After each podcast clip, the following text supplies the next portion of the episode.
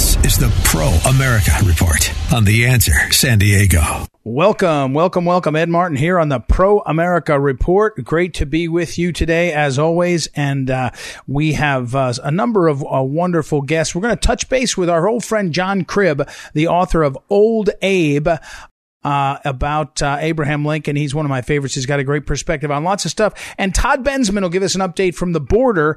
Todd Bensman, of course, is at the Center for Immigration Studies, a super guy, uh, incredible writer. I think his title, I, I have him on the pro- on the program pretty frequently. His title is the um, national security fellow at the Center for Immigration Studies, and he's down on the border quite a bit. So we'll talk with Todd in a few moments. Okay, but let's uh, let me set up for you. You're seeing the news out of Washington D.C.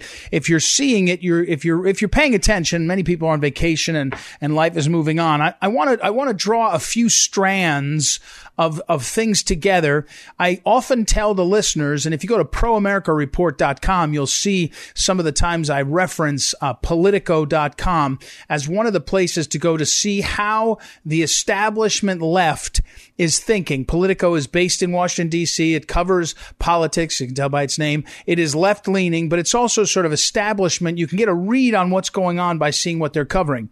And they have a big piece on the Republican Party in a crisis. The crisis is the old economic vision of the party and the new one. And there's a tension between the populism of the Trumpian era on economics and the old guard, the free traders and the, and the people that wanted to uh, limit taxes and all this stuff. And on one side, they have, uh, you know, Josh Hawley and they have instances of, of people like, uh, uh Tom Cotton having positions that seem counter to the old guard, the old, uh, uh, tax, cutting guard and the and the free marketers, free marketeers.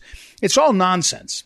However, it is the the the division should be between those who use government to grow their power and control of the market and those that are trying to change that dynamic. So let me give you an example. In the news in the last um, 36 hours has been the coverage of the massive $1 trillion spending bill on quote unquote infrastructure. So you say infrastructure. Oh boy, are they going to finally uh, build those, uh, rebuild those, um, you know, crumbling bridges? Are we going to get the interstate highway system beefed up? Will they get some fresh airports in, etc.? Well, about a maybe half could be up to 60% of the infrastructure bill is actually infrastructure. The rest of it's all goodies and pork and things rolled in together at the behest of all of the key leaders and legislators, especially senators. And when you see it become a bipartisan bill, even with just a handful of senators, there's two things you should know. One, that just means everybody's getting theirs, including people that are voting against it. A lot of them are probably voting against it because they have to, but they're not actually going to get nothing. They're going to get what they need. And two, it means that they want it to pass. Because if the U.S. Senate wanted to stop, any senator wanted to stop a bill like this, or at least make a stink, they could. But the system is set up that if you make that stink, they'll make you pay on other stuff. And so everybody sort of gets co-opted along the lines. It's, it's, I'm not actually um, complaining about it. I'm describing it to you because you should know the reality. But here's what's different about this moment. We now have seen in the last year, we're not talking about a half a trillion. We're not talking about a trillion. We're talking about five, six, seven, eight, excuse me, seven trillion dollars spent directly from the government. Now, where do you get that? They haven't raised our taxes enough. They haven't changed the fees. Well, they're just printing money. And this is why inflation is guaranteed. And you know, immediately after this trillion dollar infrastructure bill is considered and perhaps passed, the Democrats have a $3.5 trillion one one they want to add. So what's happening here? What's happening is the dramatic centralization, uh, uh, dramatic pulling towards the capitals. I'm talking about Washington D.C. and the federal government, the power. Because who has the power of the money and control has the power of what's going to happen. If you don't think that it matters who has money, especially coming from the government. You just don't understand human beings. For example, Illinois, California, Illinois especially is the one I know best, uh, New York State to some extent, but then uh, local cities for sure. But let's just use Illinois. Illinois is broke. was broke actually because they had overspent, overpromised on their pensions. They'd overspent on their stuff. They, there was nothing they could do. And so they got massive bailouts in the last year from all these COVID relief projects, money that transferred into these places to stabilize their pensions. You say, well, that's probably okay, isn't it? Because you don't want the pensions to go belly up. Well, it depends what you mean. Because the only way to pay for it is for you and I to pay more taxes or inflate your way out of it. Inflation. And that's where we're headed. So we're, we're seeing massive spending. And when you hear, um, somebody writing in Politico about how the Republicans are having a uh, are changing their position. They want more government activism to say stop the uh, trust, the antitrust, uh, stop the monopolies or the dominant nature of of certain aspects of the economy. Now, think Amazon, think Google, think uh, uh, the uh, big tech. You, they say, well, this is a this is a foreign thing. This is the the Republicans are supposed to be free market. No, well, I mean that may be true. I'm not sure it was always completely true, but what in this case it means is that certain people, Hawley's the one I can think of, but others are looking at it and saying the government's controlling the economy already. It's not like it's actually free and fair and out in the market. It's being not just steered by the government, it's dominated by the government. And so you have to figure out how you possibly good, how you, how you possibly uh, can go forward if you just have a smothering government, so you see that, and, and the smothering government is now be dominated by those who have the power to control the agenda. And so what Hawley is trying to do is say, oh, well, the old model's not working because we're all losing out. What can we do to change the direction? What can we do to change the, uh, the, how it's going? That's what's happening.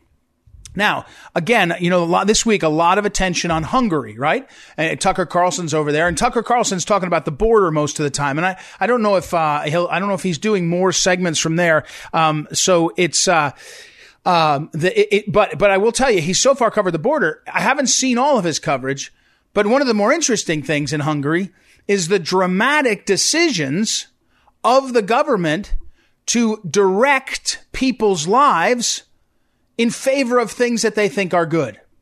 For example, there is policies, tax as well as direct payment policies to incentivize families, to incentivize children, having children and, and raising children, to incentivize uh, uh, families with uh, a mother and a father, and the and the father one one person can be the home uh, homemaker, a caregiver, and the other can be uh, working. In other words, survive on one uh one salary, which is one of the things that um, this candidate in Ohio, J.D. Vance, is running. He said, and a number of others said, we should have in America where people can afford to go and have one person work and the other person take care of the kids because otherwise you're having to put them in daycare and pay for it anyway. But the point here is Hungary has, um, has had policies uh, that that are exactly aimed at incentivizing what they believe is the positive way to have a society work. In America right now, we're having a government that is growing in power to serve the powerful elite. But the incentives for legislation and other things are not in a direction at this point that you can say confidently is leading to human flourishing. One example, we have an education system that disproportionately puts our children into a system where they're taught first not to really appreciate the country the way we all thought we did, but more importantly, lots of times to be undereducated and underperforming, especially in city schools. That's government controlled, totally government dominated. You have to be able to buy your way out of that and have a desire to do that to have anything different. That's a totally broken system, completely. And higher ed is a, is another example of that. So, uh, so it's, so the point here is, you're not seeing a change in uh, in the Republican policies like Politico wants you to do. What you're seeing right now is a realignment of America to understand that the elites, that the people with power and in charge, are not looking out for the rest of the country. You want another good example? Fentanyl is killing 100,000 Americans every year. It comes from China, mostly through the Mexican border. And those people that die, and I was on an interview with a, t- a TV interview with somebody said, you know, those are low income folks. Um, and the fact is that the, we, what we did, what we have seen is that it's not being attacked, not being stopped. Why? It doesn't really affect the elites the way it affects other people. That's my opinion. All right, I got to take a break. We'll come back. We got lots of great interviews. Please visit proamericareport.com. It's Ed Martin here on the Pro America Report. Be right back.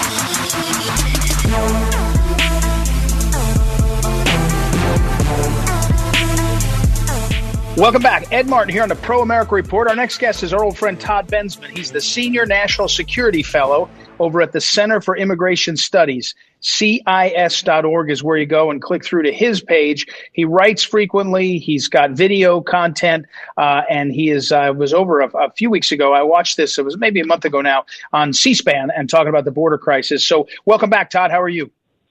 Oh, doing great. Thank you for having me. I appreciate it. Well, what triggered me grabbing you back on is that the numbers we have the July what's called apprehension numbers, and uh, you wrote and and explained what that mean, what they are, and what it means at historic level. Tell us about it. Well, the numbers are preliminary. Uh, government hasn't mm-hmm. fully vetted these yet, but they're coming out for the month of July. It was 210,000 apprehensions that's by Border Patrol and uh, some also at the ports of entry. This is a really big number. Uh, finally broke over 200,000 for one month. That's about 6,770 people a day, each day of July. Uh, this is going to be 80,000 families uh, people who are in family units, and 20,000 unaccompanied minors. Those are all records. Uh, every month, we are breaking new records in volume and numbers of encounters. And that puts us truly in the red zone, Ed. Uh, this thing is just fully out of control now. Uh, the the border patrol uh, all along the Texas border in several different sectors are no longer able to do even their basic jobs. Uh, they are absolutely sucked into the vortex of processing these uh, families and children. And the rest of the border is pretty much wide open except for whatever Texas Department of Public Safety state troopers can do.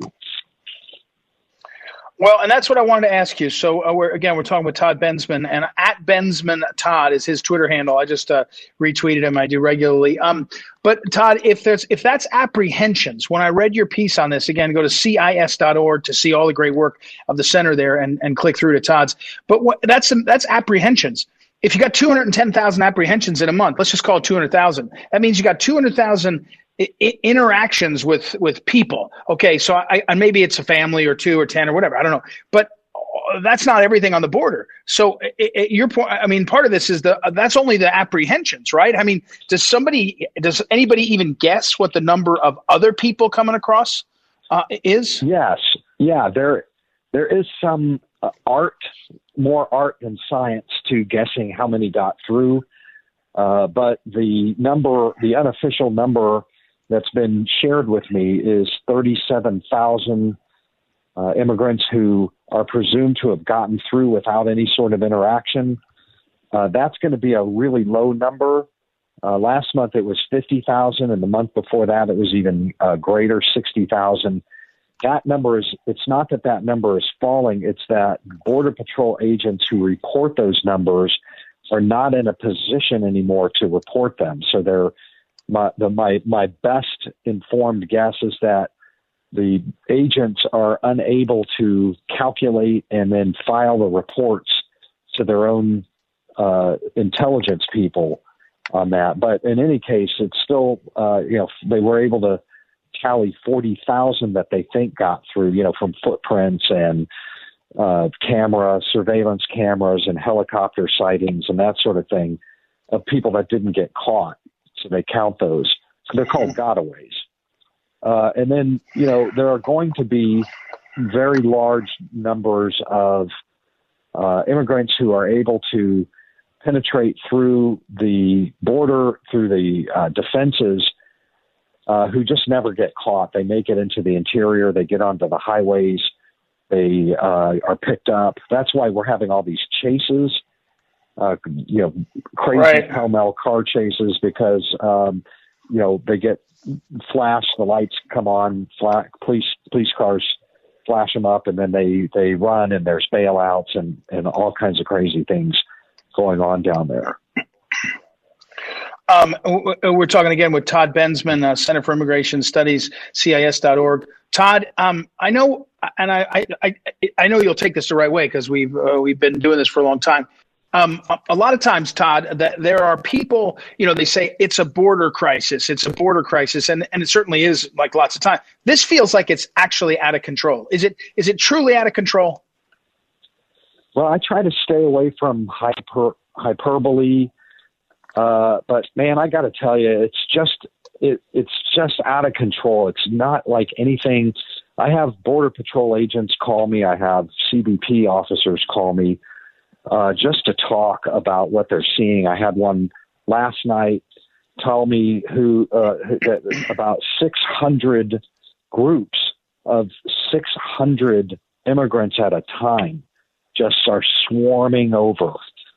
500 at a time. 500 haitians uh, a week or two ago uh, a few nights ago. Just groups that are that it's unheard of. We haven't seen anything like this uh, and the border patrol agents that I talk to say we have no, we aren't even doing our jobs. We have nobody is on the border, nobody is there anymore because they are being diverted to babysitting duty and processing duty. The administration is allowing all of these people in. Eighty thousand. Think about that. Eighty thousand family group members got processed wow. into the country in one month well, that's a lot of people. Uh, you know, you're used, these border patrol agents are usually, you know, they might deal with a, you know, handful or a couple dozens, a baker dozen in the old days, the good old days. And, you know, now it's just all night long, all day long, and they're exhausted and they're getting sick and they are, you know, from COVID and, uh, it's it's really there is no effective control right now in lar- along large swaths of the Texas border, according to the people that I talked to, and I've been down there a bunch of times this this year and saw it. I've watched it with my own eyes. Just I've described it before as a D-Day type invasion with three, four, five rubber rafts in a, in a row uh, crossing filled with migrants and dumping them and going back for more loads and doing that all night long. It's hmm. really something that the right that I think the American public has no idea how really crazy this is now. It is really um, out, off the charts. Um, Todd, we're talking again, Todd Bensman, everybody, and, and again, follow him on Twitter at Bensman Todd, and B E N S M A N is his last name, and at CIS.org you can go. And he's got a book too uh, that is uh, the um, that I, I, came out about it in the last year, and it's very good on the on the border. Um, uh, and, and uh, I mean, it's called America's Covert Border War: The Untold Story of the Nation's Battle to Prevent Jihadist Infiltration. Um, Todd, why isn't it being covered? And, and I'm being serious in in this sense it's actually fairly dramatic. If you made a TV movie and you had families and young women and you had minorities and you had old and young and you had rivers and, and all this, you had deserts and people dying, it, it should be dramatic to cover.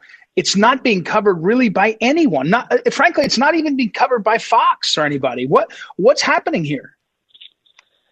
Well, I, you know, it, the Fox News is down there. They've got these drone uh, teams that are flying drones around.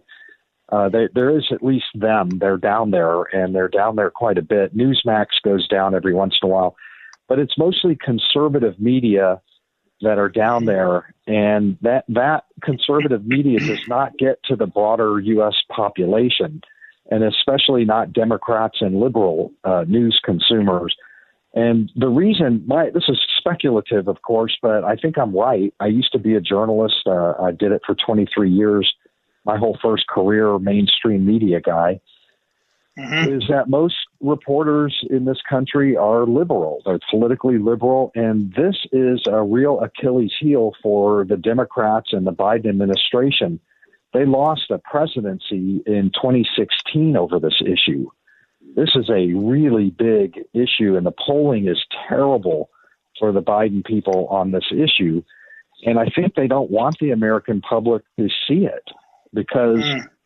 it stokes anger and it, mm-hmm. and resentment, and it's it's really I mean it's outrageous what's happening down there. It's it's just outrageous. Uh, you you can you just these towns and cities are just filled with wandering immigrants and mm-hmm. uh, runners and chases and you know there's just I mean it's just crazy with you know, the ranch lands and the ranchers in the interior and uh, you know busloads of you know migrants being you know loaded up all day and all night long for months on end being shipped to uh, all corners of the United States, right?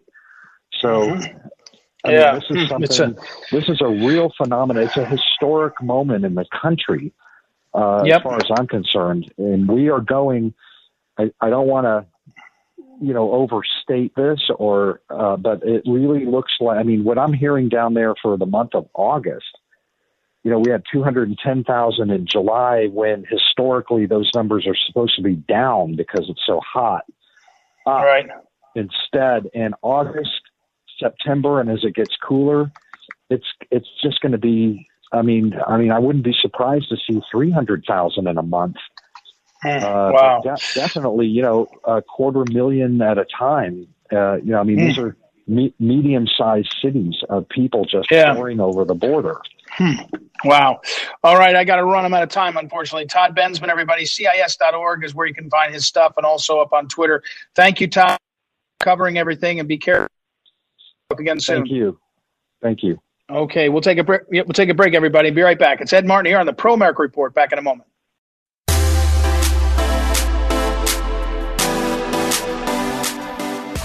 Welcome back. Welcome back. Ed Martin here on a Pro America Report. It's time to check in with, I think I can say this safely, my favorite living author my favorite living author, the author of uh, the book Old Abe, which you've all heard about so much. And uh, Old Abe is John Cribb's book. He has written a lot, though. He's uh, he's co-authored a couple of bestsellers. He's written uh, himself a bunch of work and been published in every major newspaper and looks like periodical. Uh, but Old Abe is out. Uh, is it's a, a, a, what I call a historical novel about Abe Lincoln. It's extraordinary. It goes from just around the time. Uh, like days around the time of the presidential nomination until the death of Lincoln. So it's about five years. You can correct me, John, when I get it wrong. But it's a great book, and I, I like to have John on talk about the book. I'm hoping he's going to do another one uh, on Lincoln because it just brings Lincoln to life. Everybody agrees on that, and I keep pushing him there. But John, first of all, welcome back, and let me ask you: Lincoln went through a period of major crises and division, right? Now, I don't actually subscribe to the mainstream narrative that everything's divided. I do subscribe to the narrative that the media is trying to divide us, but there's no doubt we're in a sort of crisis time. And, you know, one of our guests on the show today is going to talk about the border uh, and what's happening. I mean, it's a crisis. There's a lot happening. But, I mean, Lincoln went through what? Much, much worse. I mean, in terms of real hatred and division, it was palpable at that time, right? Yes, and thanks for having me on, Ed. Uh, you're always so nice to me. I really appreciate it. But yeah, you're right. I mean, it was worse, uh, certainly obvious in the sense that the, the country erupted in, in violent civil war with hundreds of thousands of, uh, you know, uh, deaths resulting. Um, uh, it, one thing that was different, though, was that it was really was, you know, pretty much a geographical split.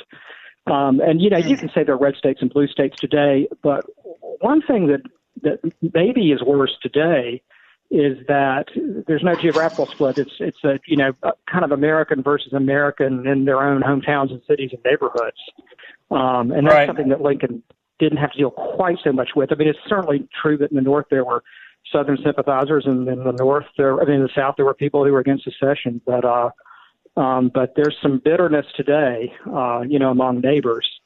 Um, but, mm-hmm. but then on the other hand, you know, family, families were literally torn apart uh, during the Civil War. So, yeah, short answer is yes. I think Lincoln uh, dealt with uh, with worse than we've got today, but it may be it may be the worst since since then today.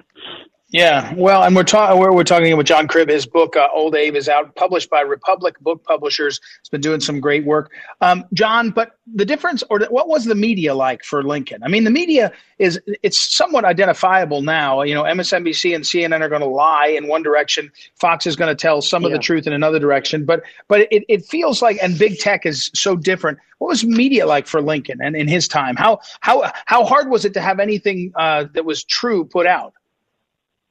Uh, was could be could be difficult. Media was ex- extremely partisan.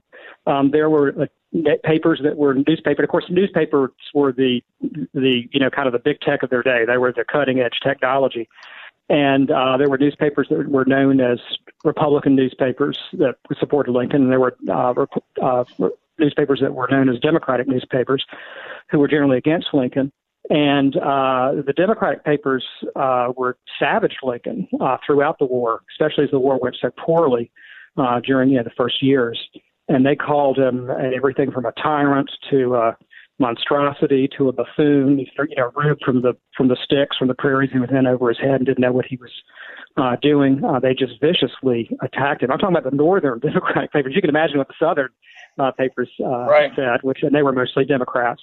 So he dealt with a lot of uh, of uh, personal uh, attacks and attacks on his policies uh, during during the war. Now Lincoln was a master at at dealing with the newspapers. He frequently uh, you know, he kept up good contacts with editors. Uh, he he courted them. Uh, he frequently uh, would write stuff for the newspapers. Uh, sometimes you know, uh, anonymously, um, and, and get them to publish it. He always made very sure that the speeches that he gave, the important speeches, were carefully placed so that they would, you know, they would get uh, press. So he he was a he was a master at uh, using the newspapers to get his message across. But he was certainly savaged throughout the war by a lot of newspapers in the North.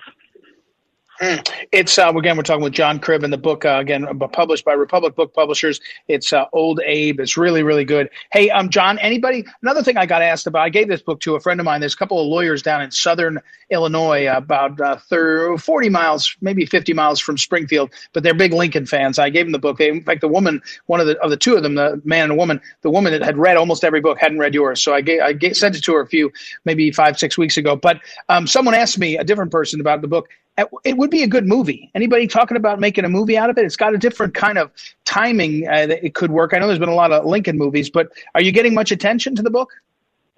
We've had some inquiries about that, and thank you for asking, and, and thank you for, for mentioning it. The another Lincoln book. As a matter of fact, you've been pushing me on that, and I was working on it this morning, my friend. I want you to know. Oh, good, um, good, uh, good.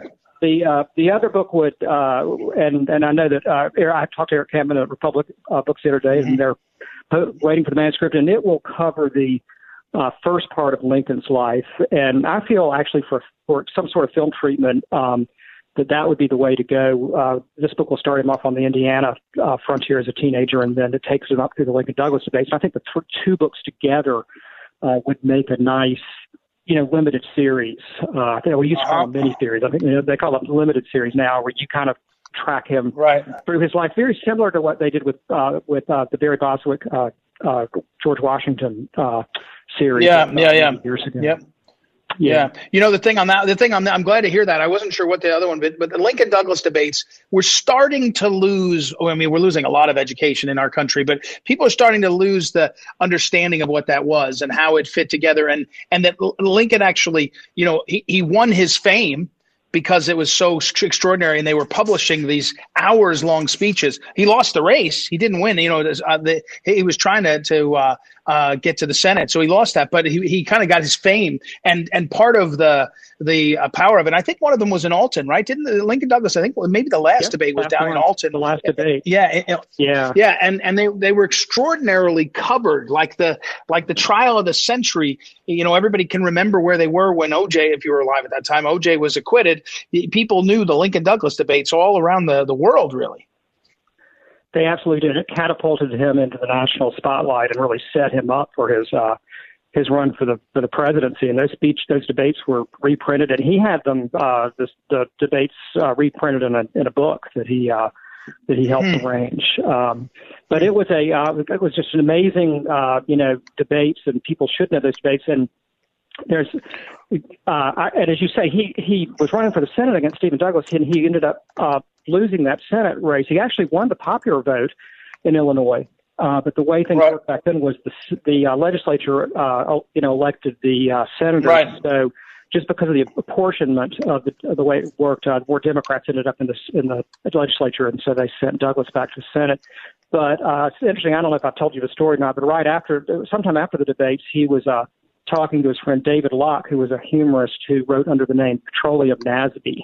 Lincoln loved uh, reading Nasby during the war, but this was in 18, you know, 1858, late 1858, and um, he told Nasby, he said, "Well, I'm, you know, I'm so sorry we lost, and you know, that's that's bitter." But he said, "I'm I'm glad we went through it. I'm glad we had the debates." He said, um, "He said because he said we taught people, thousands and thousands of people who never really thought much about slavery, uh, to hate it."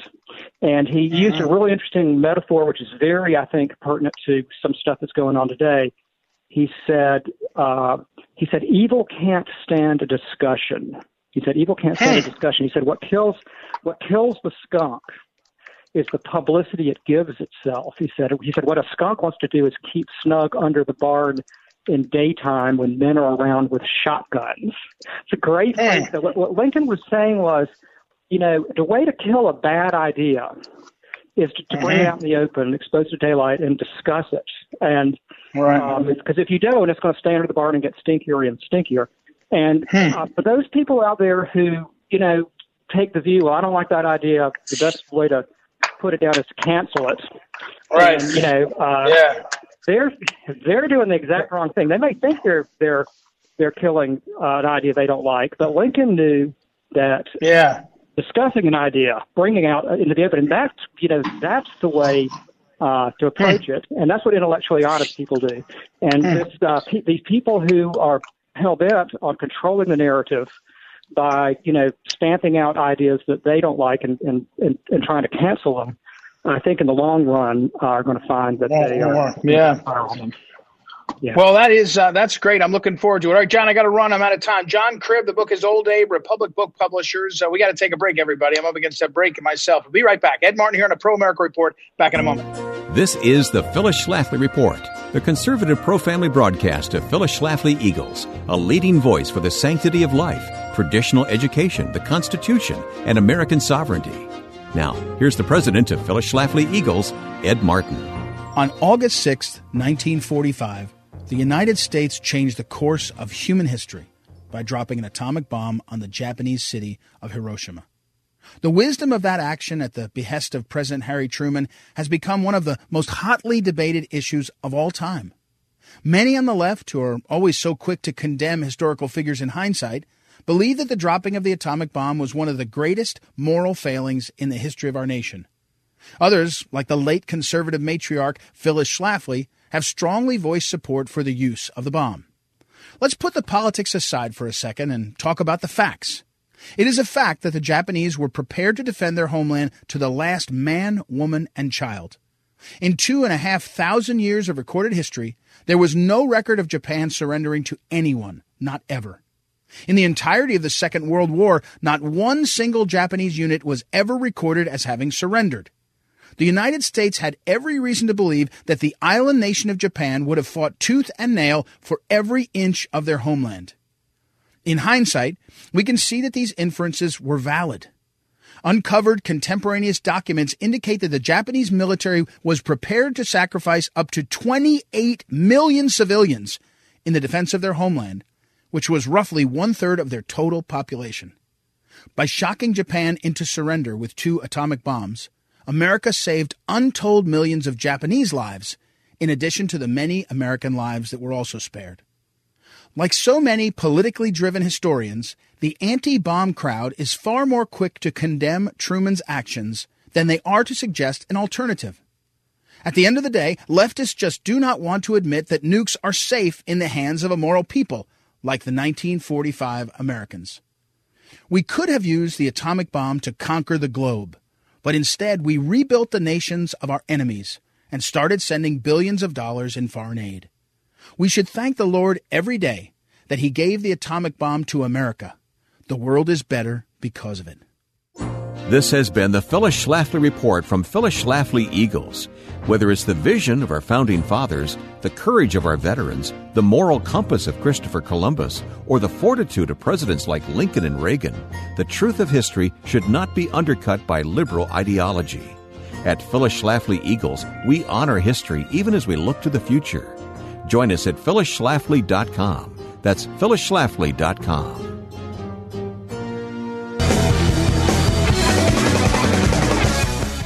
Welcome back. Welcome back. Ed Martin here on the Pro America Report. Great to be uh, back with you. And hey, I tell you, uh, one of my favorite things is hearing from uh, listeners, hearing from folks. Sometimes they're happy with me. Sometimes they're not. Sometimes they have a different point of view. Sometimes, though, they have insight and it's really important to have it, you know, have it shared.